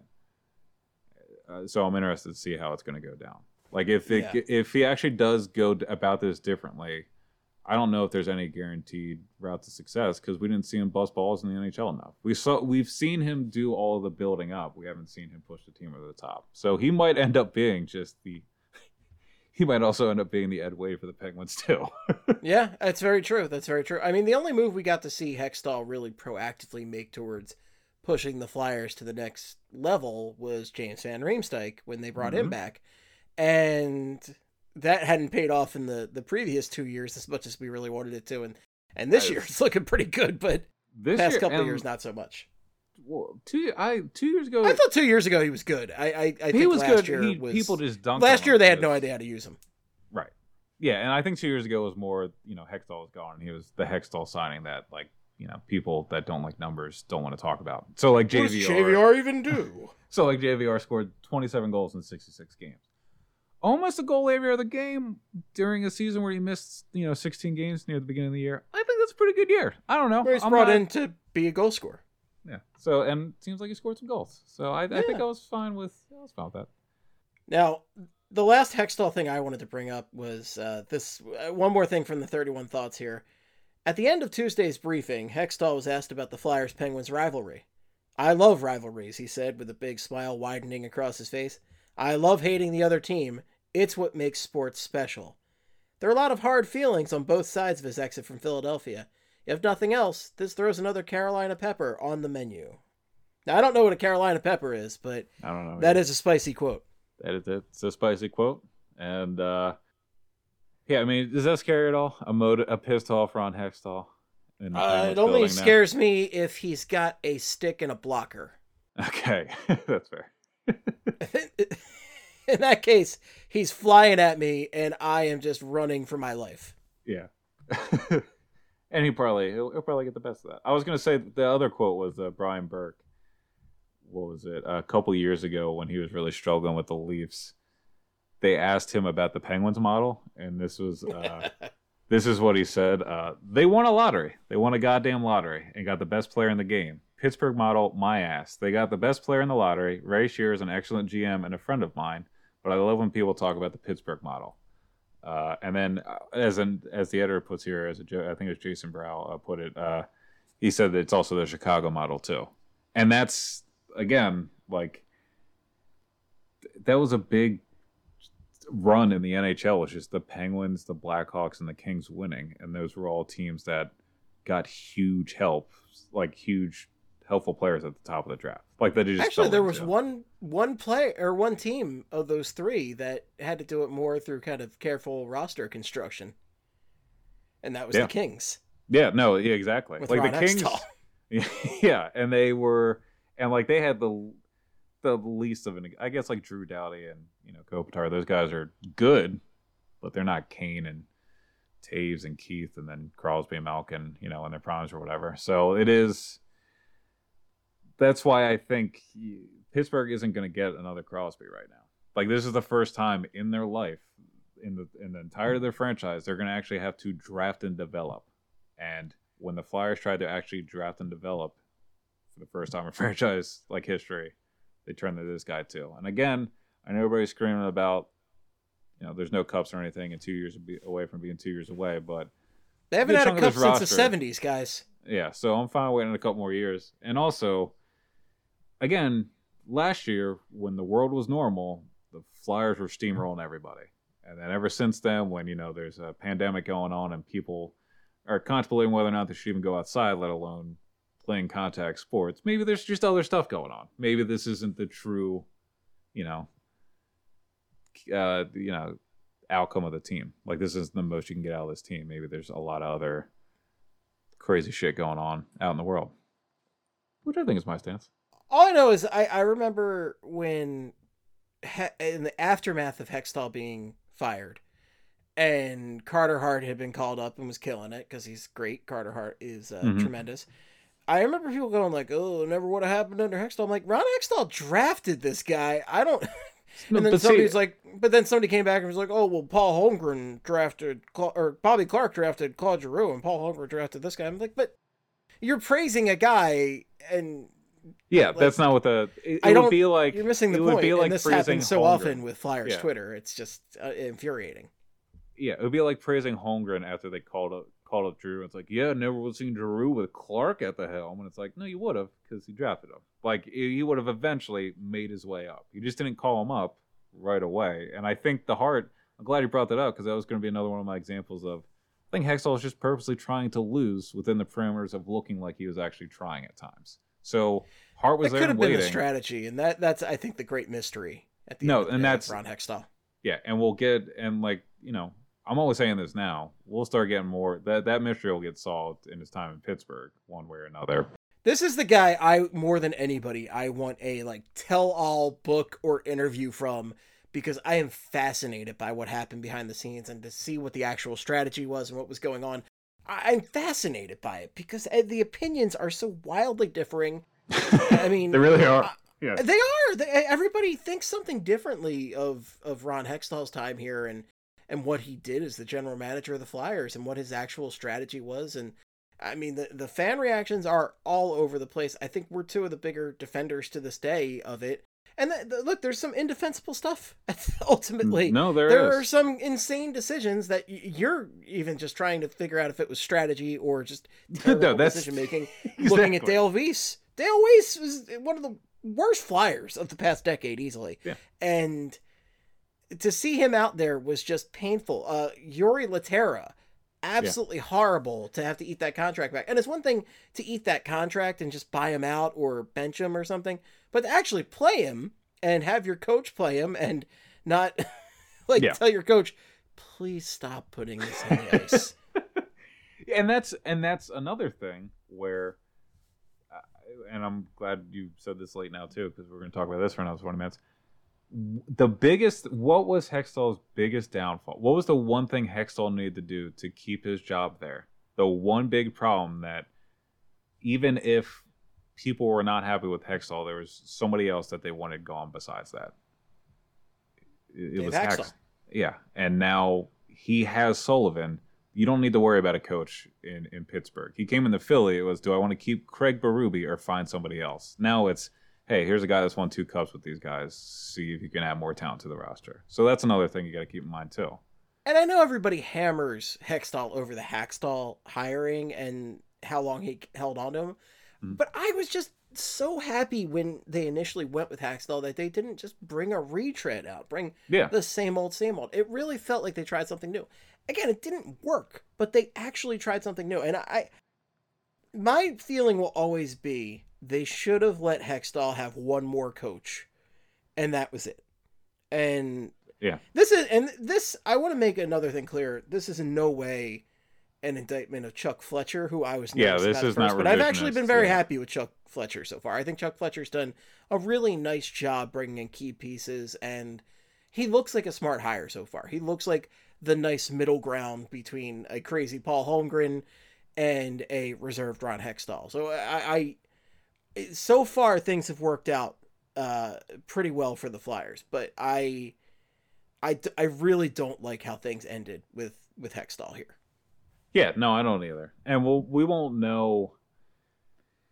Yeah, like the whole situation with like Hextall, Hextall, If it was just like he wouldn't fire Hextall, and that was ultimately the thing. But we'll find. But, but like you were saying, I agree with you. At the time, the idea of a coach like Hakstol, and not what he actually was as a coach, that was a good. Like that's an innovative idea, and I like that. And that was something that he learned here that he doesn't have to worry about in Pittsburgh. Like I, he, he's a pretty competitive guy. Like he's not going to come here and he's not going to go to Pittsburgh and do the same exact shit that he did in Phil. Like say make the same mistakes. I think he's going to learn. Well, that's the other thing too. Is most most guys, especially in their first job, learn a lot and then adapt for their their second position. You see this Mhm. with coaches all the time. It's now if it's your like fourth or fifth job. yeah, I would Gonna be I would suspect like you know looking over at John Tortorella in Columbus and another mess that he's in. no. you know he's fine. that's that. But that but that's the thing is like if Yeah. this was Tortorella's second job, it'd be like okay, first or second job, I'd be like all right, maybe he's just you know in a tough situation or something. But this has happened with Tortorella like four or five times already. This Yeah. is what he does. it's almost like he wants to get fired, which is what I saw somebody throw out there rather than quit. He wants to get fired to actually get his the rest of his contract. So uh, I mean, that's it's- a pretty it's good work if you can get it. there. Yeah, it's uh, it's not bad. It's not bad work. George Costanza right there. That's a Costanza strategy. I I don't know what Ron Hextall is going to do in Pittsburgh. It makes me sad that he's going there. I uh, half-heartedly wish him luck, and we'll see if Chris Pryor joins him there. That's uh, very much a possibility. Uh, we'll see if yeah, it sounds like he's he's joining. yeah. Yep. Well, Well, hey, we'll find out Well, if all the we'll people see, that were uh, screaming on Flyers Twitter are right in a couple Yeah. years. It won't matter; they'll all move on to yelling about Fletcher by then. But we'll see if they're right about Hextall. And- if we're lucky, if it's not back on like Flyers retread GM number 50. Oh God, yeah. But like like you were saying, this the revisionist history with Hextall is not. Fletcher has been he he did really well in the first year. I liked a lot of the moves he's done so far, and he is a guy that does actually make. I, that is something that hopefully Penguins fans have to endure, and they lose their minds over. Is uh, we don't know, you know, when we have a string of bad games from Dale Weise or Chris VandeVelde, you knew he was going to stay in there forever, and there's no chance he was going to get pulled after flopping, uh, you know, a couple nights in a row. But that's different now with Avy and Fletcher, and uh, Uh, Hopefully- Dale Weise and Chris VandeVelde, two guys who were absolutely not NHL talent. And on the note of not NHL talent, let's talk about the Phantoms. oh, there it is. Oh, and that's actually, I, I didn't want to disrespect the Phantoms, but it was too juicy Yeah, it a was transition right So is that why you were giggling? Like you were like, "Oh fuck, I got this segue," and then you said a couple things, and then, all right, I got you. All right. Uh, so the Phantoms, they are one on one. Stefan uh, played a pair of overtime games. Uh, they won two to one over the uh, Hershey Bears on Saturday. Where Wyatte Wylie in his first pro game uh, tied the game with 45 seconds left and had the primary helper on Ryan Fitzgerald's overtime winner for a Oh, wow. two-point night. And uh, a little bit about Wylie, Scott uh, Wheeler of the Athletic, uh, recently going through the the prospect pool rankings again for every team in the NHL. I think the Flyers were tenth. Had Wyatte Wylie 14th in uh, the, the Flyers prospect pool, and pretty much what you need to know about Wylie is uh, two way player, shoots a ton, shot a ton in junior, already has five shots in two games as a defenseman in the AHL. Uh, one of the better actual defensive defensemen uh, in the Flyers prospect pool, and he is a right-handed shot. Uh, also Bring him up. yeah, bring him up. He could probably play. I mean, fuck it. Uh, if Prosser's not available, see what he's got. I, I, we're done with Gus. I don't need to see another game from Gustafsson. Let's see what let's see what Wyatte. Wylie's got going on. Sam Morin also got into a fight on uh, on Saturday. Ron Hextall draft pick. Sam Morin also got into a fight on Saturday. also, the Phantoms lost to Big. Is that his new nickname? yeah, we'll go with that. Yeah. Uh, lost to Binghamton, Binghamton Devils uh, on Wednesday, two to one in overtime. Uh, David Kase had the only goal for the Phantoms. His first goal in the 2021 AHL season. Also had a game high five shots on goal, and now Gosh, has one goal. millionaires are thrilled. Yeah, there he's he's sta- he's stacking it up over there in Lehigh Valley. I forgot he's not in uh, Europe anymore. But uh, one goal, seven shots on goal, two games. Pascal Laberge also had uh, was tied for a, game high five shots on goals. First game of 2020-21, so he wasn't playing in another league before the AHL. 10 points in 23 AHL games and 12 points in 24 ECHL games last year.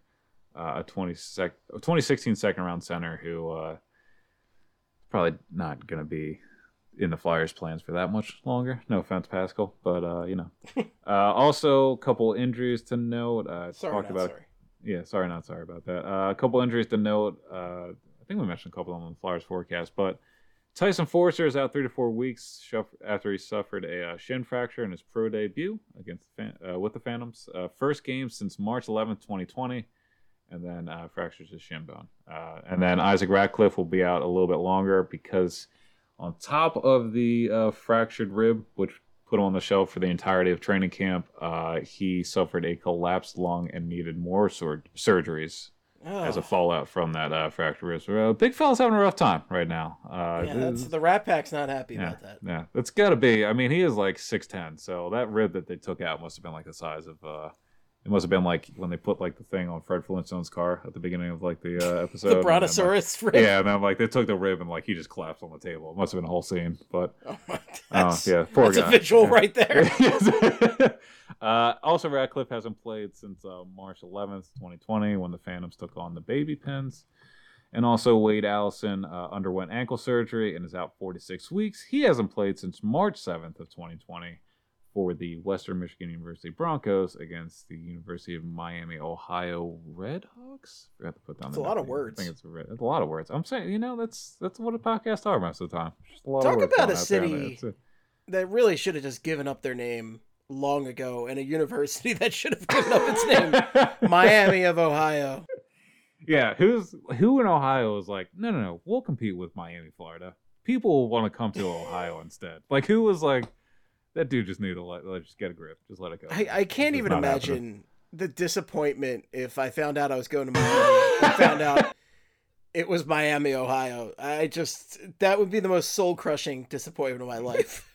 Plane just lands, you just see nothing but you know dumpy white poor people. I'm just like, what? Wait, wait a minute. Hold on, I Taking shots at Miami of Ohio right there. it's Ohio. It's like. Like you look out and you're like, where's the sun? Where are the palm trees? Wait, is that? I didn't know Cleveland was this close to Miami. Where's Pitbull? Dolly, hey, how fitting. There we go. There we go. Dale, Weise. It's like a 2017 app. Uh, on top of uh, on top of those guys getting injured, uh, Flyers 2020 second round pick Emil Andrae joins Marcus Westfält in the uh, Västerviks IK club in the Hockey Allsvenskan, which is the second tier league over in Sweden under the SHL.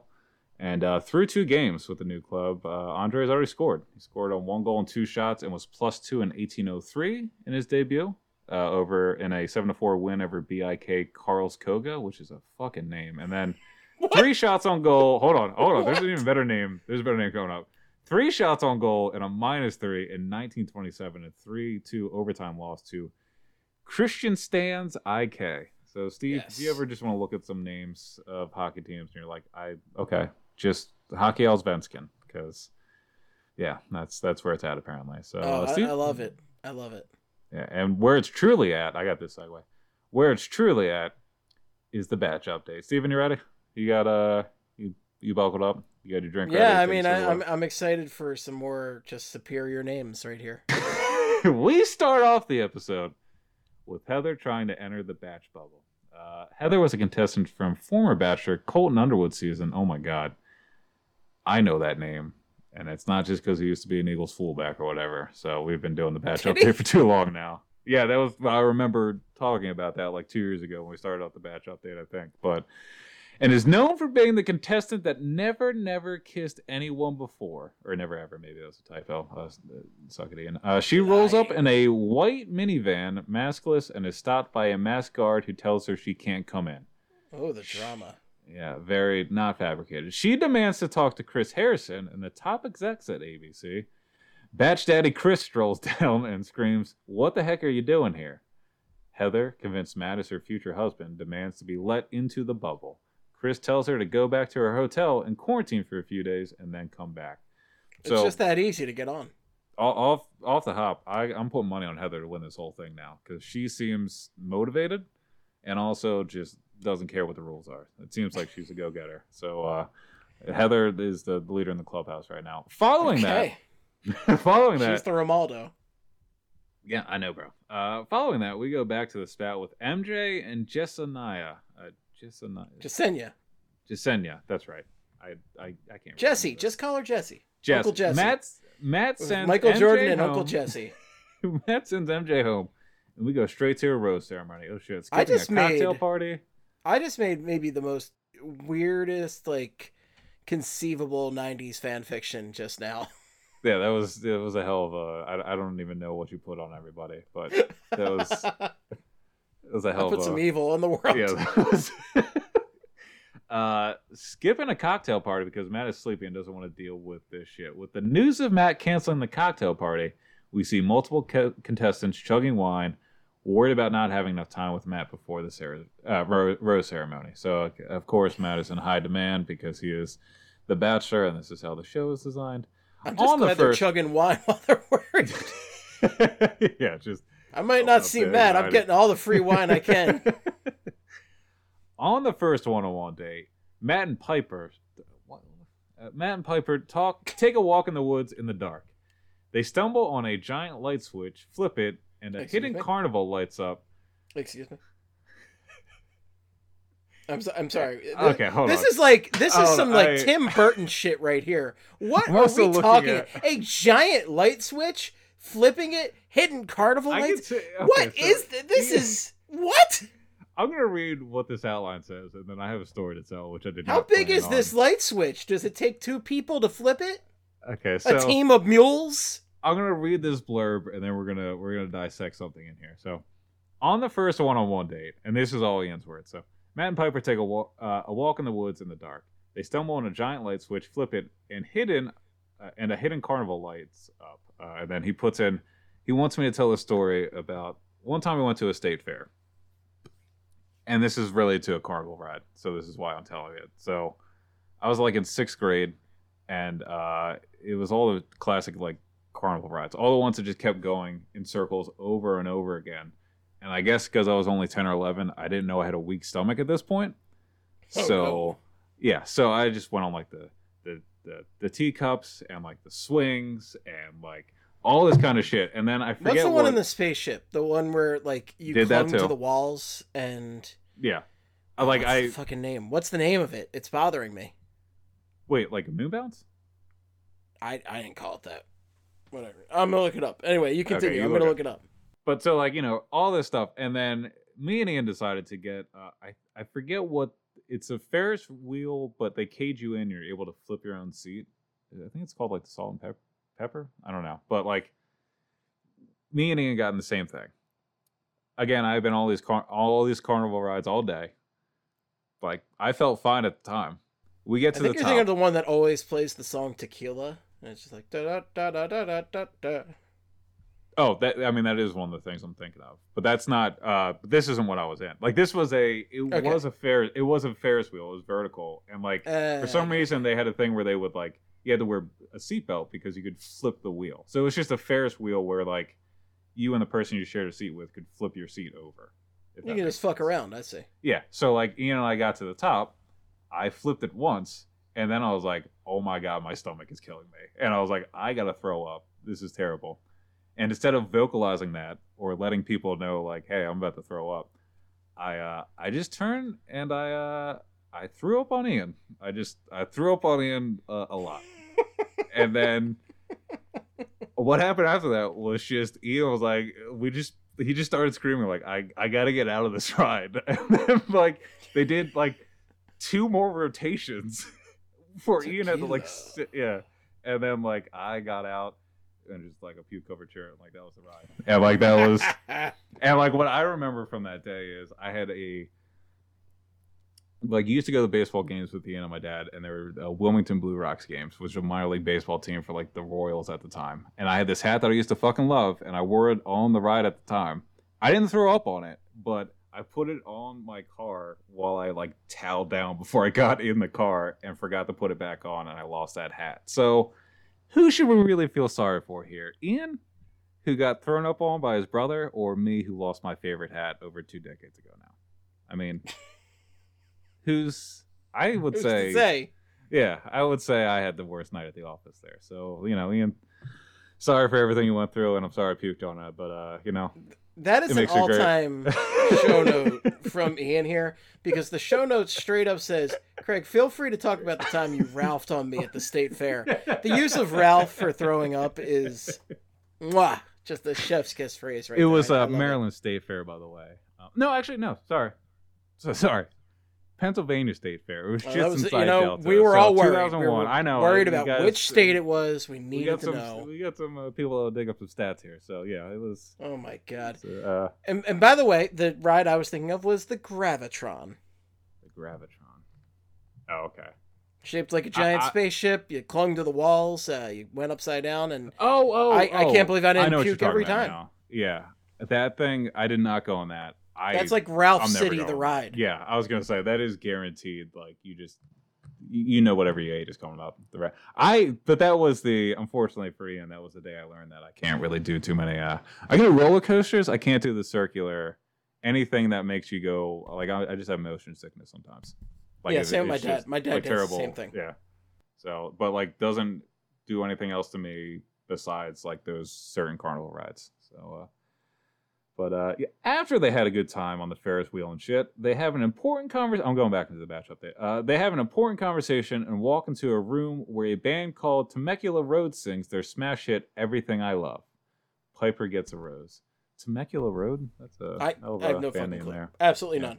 I guess I'm going to meet them in Temecula to uh, hear their uh, beautiful music. So I guess so. on the on the group date, the contestants head to a bowling alley. Michelle cleans up a regular Parker Bohn the third. That joke is just for me. Uh, and leads the pink team to a victory over the Okay. blue team. He was a fucking bowler from like fucking 20 years ago that I think only me and Ian know their name. It's like, yeah, because he they, they used to put bowling on ESPN and, you know, with sports. So why not?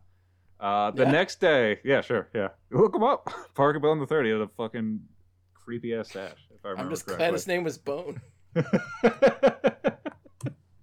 B O H N, by the way. Uh, Steve, you Bone have to that look ball. up. Steve, please look up Parker Bohn the third and look at his Wikipedia. I will. You you Okay. continue with the rest got- of this yeah, update. I, do will this. look up Parker Bohn the third. and the next day, Tyler C., uh, Matt's best friend and former Bachelorette contestant from Hannah Brown season, shows up. They shoot some pool, and Tyler gives Matt advice before his one on one date with Katie. The date, however, is a staged prank on Tyler C., who is heading to the spa for a massage. Mid back rub, Matt shows up and starts massaging Tyler. Tyler immediately flips over, and Matt delivers some purple nurples, you know, as it should. Katie has a uh, Katie has never met Tyler before, but pretends to be in on the prank and acts like she's having a good time.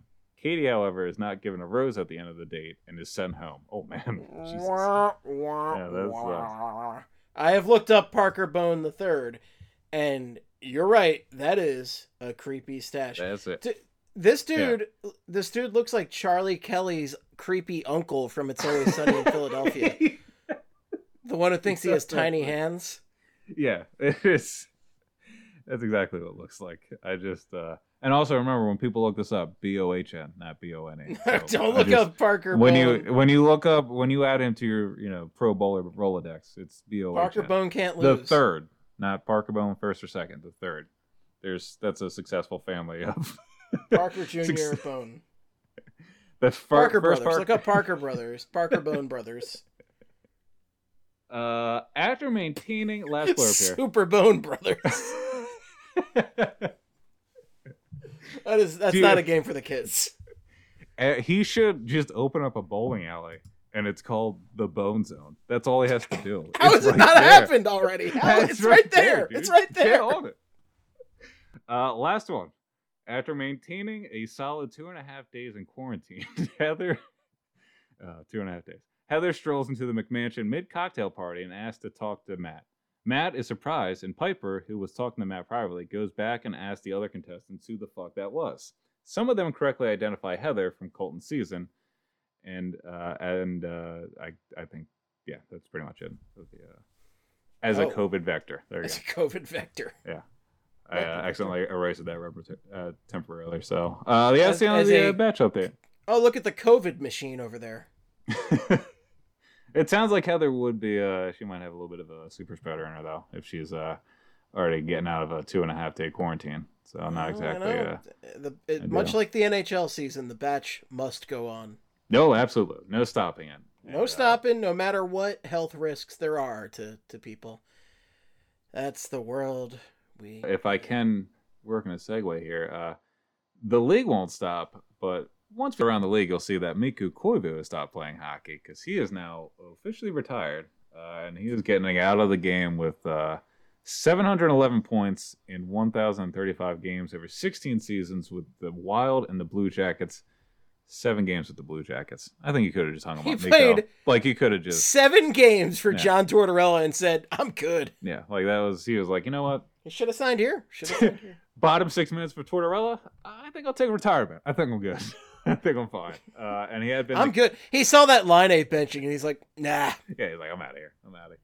Uh, the Coyotes have let go of assistant GM Steve Sullivan, so they're definitely on top of their game over there. Uh, Wayne Simmonds out six weeks with a broken wrist, unfortunately. Five- No. Yeah. I, I, I, again, I never want the Maple Leafs to succeed, but I want Wayne Simmonds to It- succeed. yeah. And that's tragic because he had a great start. I will say, uh, this season's gonna keep being uh, not a normal season, and we can not count this cup as a regular cup. If there was every year for the Leafs to do it, I mean, you got Simmonds on that team, and they're not gonna be able to brag about it. Let's just give them the cup this year. That's fine. We don't even need to do the playoffs. If they'll just shut up and we'll give them the cup, that's fine. Uh, and then Simmonds will get one too. That's my stance on that. Uh, Blues. Robert Thomas is out four to six weeks with a broken thumb. Uh, Scott That's Sabourin not smooth.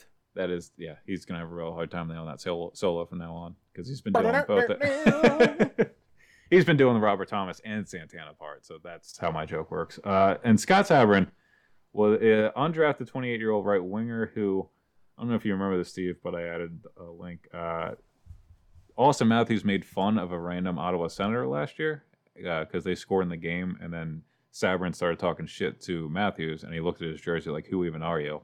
And now they're teammates. So there you go. Uh, I thought that was a little funny, but yeah. That was some Goalie. good trash That was, uh, that was or trash trash look. Yeah. Uh, I think that falls in the category of trash talk. Uh, goalie Troy Grosenick uh, was waived by the Oilers and claimed by the Kings this week. Uh, signed by a Grossi. uh, signed a deal with the Kings in October of 2020, placed on waivers by the Kings on January 15th, claimed by the Oilers on January 16th, placed on the waivers by the Oilers on uh, February 5th, claimed by the Kings on February 6th. So That's a Royce Nick timeline. just, yeah, just don't even keep your bags packed. Uh, Barry Trotz passed Ken Hitchcock to move in the third all time on the coach's wins list. Trotz is Oh, wow. 850, Hitchcock got four, 849. Joe Yeah, but is how many shoplifters has Barry Trotz stopped? zero. I think I think Hitchcock probably does lead NHL coaches all time in that. Also, I think that's worth at least fifty wins. did you see today? Speaking of taking down uh, criminals, did you see the mom that form tackled the peeping tom or whatever?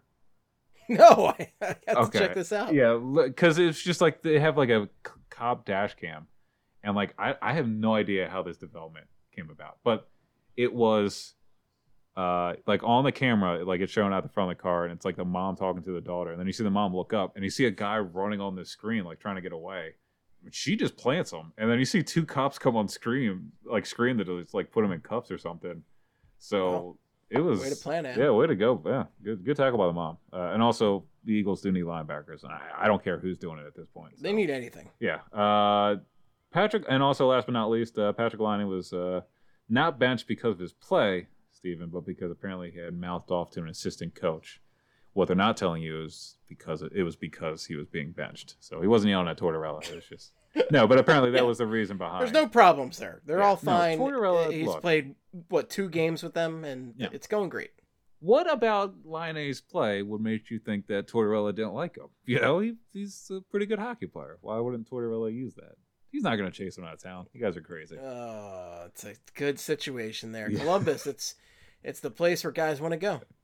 For any Miami of Ohio and Columbus, Ohio.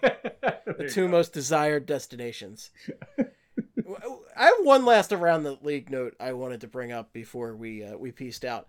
Have you seen the Vegas Golden Knights helmets tonight? No, uh, are they on TV? I don't know, but just go to my Twitter. I've retweeted a couple links. Go to the Flyperbole Twitter, and you're in for a treat because it's just something else. They they are wearing gold helmets tonight, Oh boy. and they are Yeah, so this shiny. was this is the. uh I remember like them vaguely showing these, and then now they're just fucking obnoxious. Like these are the worst. they're That's ridiculous. They're gold. absolutely ridiculous. I'm looking at the one.